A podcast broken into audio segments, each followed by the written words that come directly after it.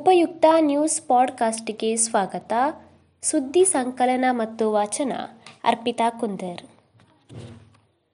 ಯೋಗ ಬಲದಿಂದ ಕೋವಿಡ್ ವಿರುದ್ಧ ಹೋರಾಟ ಸಾಧ್ಯ, ಪ್ರಧಾನಿ ನರೇಂದ್ರ ಮೋದಿ.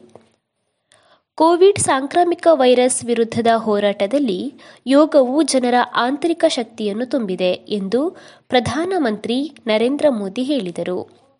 ಅಂತಾರಾಷ್ಟ್ರೀಯ ಯೋಗ ದಿನದ ಹಿನ್ನೆಲೆಯಲ್ಲಿ ದೇಶವನ್ನು ಉದ್ದೇಶಿಸಿ ಮಾತನಾಡಿದ ಪ್ರಧಾನಿ ಮೋದಿ, ಇಡೀ ಜಗತ್ತು ಕೋವಿಡ್ ಹತ್ತೊಂಬತ್ತು ಸೋಂಕಿನಿಂದ ನರಳುತ್ತಿದೆ.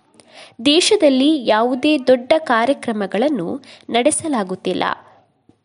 ಆದರೆ ಯೋಗ ದಿನದಂದು ಜನರ ಹುಮ್ಮಸ್ಸು, ಉತ್ಸಾಹ ಮತ್ತು ಯೋಗದ ಮೇಲಿನ ಪ್ರೀತಿ ಮಾತ್ರ ಕಡಿಮೆಯಾಗಿಲ್ಲ ಎಂದು ಹೇಳಿದರು. ಸಂಚಾರಿ ವಿಜಯ್ ಆಸೆ ಪೂರೈಸುವತ್ತ ಉಸಿರು ಬಳಗದ ಮೊದಲ ಹೆಜ್ಜೆ. ರಾಷ್ಟ್ರ ಪ್ರಶಸ್ತಿ ಪುರಸ್ಕೃತ ನಟ ದಿವಂಗತ ಸಂಚಾರಿ ವಿಜಯ್ ಅವರ ಅಪೂರ್ಣ ಆಸೆ ಪೂರೈಸುವ ನಿಟ್ಟಿನಲ್ಲಿ ಉಸಿರು ಬಳಗ ಮೊದಲ ಹೆಜ್ಜೆಯನ್ನಿಟ್ಟಿದೆ. ಬಂಡೀಪುರದ ಬುಡಕಟ್ಟು ಜನಾಂಗದ ಹಾಡಿಯ ಮನೆಗಳ ಶಿಥಿಲಗೊಂಡ ಮೇಲ್ಛಾವಣಿಗಳಿಗೆ ಉತ್ತಮ ಗುಣಮಟ್ಟದ ಟಾರ್ಪಲ್ ಹೊದಿಸುವ ಕಾರ್ಯಕ್ಕೆ ಉಸಿರು ತಂಡ ಚಾಲನೆ ನೀಡಿದೆ. ಈ ವಿಚಾರವಾಗಿ ವಿಜಯ್ ಈ ತಂಡದ ಜೊತೆಗೆ ಚರ್ಚಿಸಿದ್ದರು. ಆದರೆ ಅದು ಕಾರ್ಯರೂಪಕ್ಕೆ ಬರುವ ಮುನ್ನವೇ ವಿಜಯ್ ನಿಧನರಾದರು.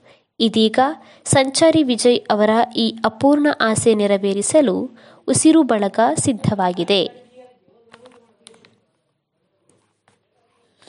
ಮೂರನೇ ಅಲೆ ಭಾರತದಲ್ಲೂ ಕಟ್ಟೆಚ್ಚರ. ಬ್ರಿಟನ್ನಲ್ಲಿ ಕೊರೋನಾ ಮೂರನೇ ಅಲೆ ಕಾಣಿಸಿಕೊಂಡಿದ್ದು, ಭಾರತದಲ್ಲೂ ಕಟ್ಟೆಚ್ಚರ ವಹಿಸುವಂತೆ ತಜ್ಞರು ಎಚ್ಚರಿಕೆ ನೀಡಿದ್ದಾರೆ. ಭಾರತದಲ್ಲಿ ಮೊದಲು ಪತ್ತೆಯಾದ ಡೆಲ್ಟಾ ವೈರಸ್ ತಳಿಯು ಈಗ ಬ್ರಿಟನ್ನಲ್ಲಿ ಕೂಡ ವ್ಯಾಪಕವಾಗಿ ಹರಡುತ್ತಿದ್ದು, ಆತಂಕಕ್ಕೆ ಕಾರಣವಾಗಿದೆ.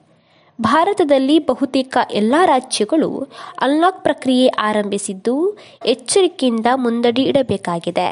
ಬ್ರಿಟನ್ನಲ್ಲಿ ಹಂತ ಹಂತವಾಗಿ ಅನ್ಲಾಕ್ ಪ್ರಕ್ರಿಯೆ ಆರಂಭಿಸಿದ ಸಂದರ್ಭದಲ್ಲೇ ಮೂರನೇ ಅಲೆ ಒಕ್ಕರಿಸಿದೆ ಎಂದು ಮೂಲಗಳಿಂದ ತಿಳಿದುಬಂದಿದೆ ಸುದ್ದಿ ಸಂಚಯ ಆಲಿಸಿದ ಎಲ್ಲರಿಗೂ ಧನ್ಯವಾದಗಳು.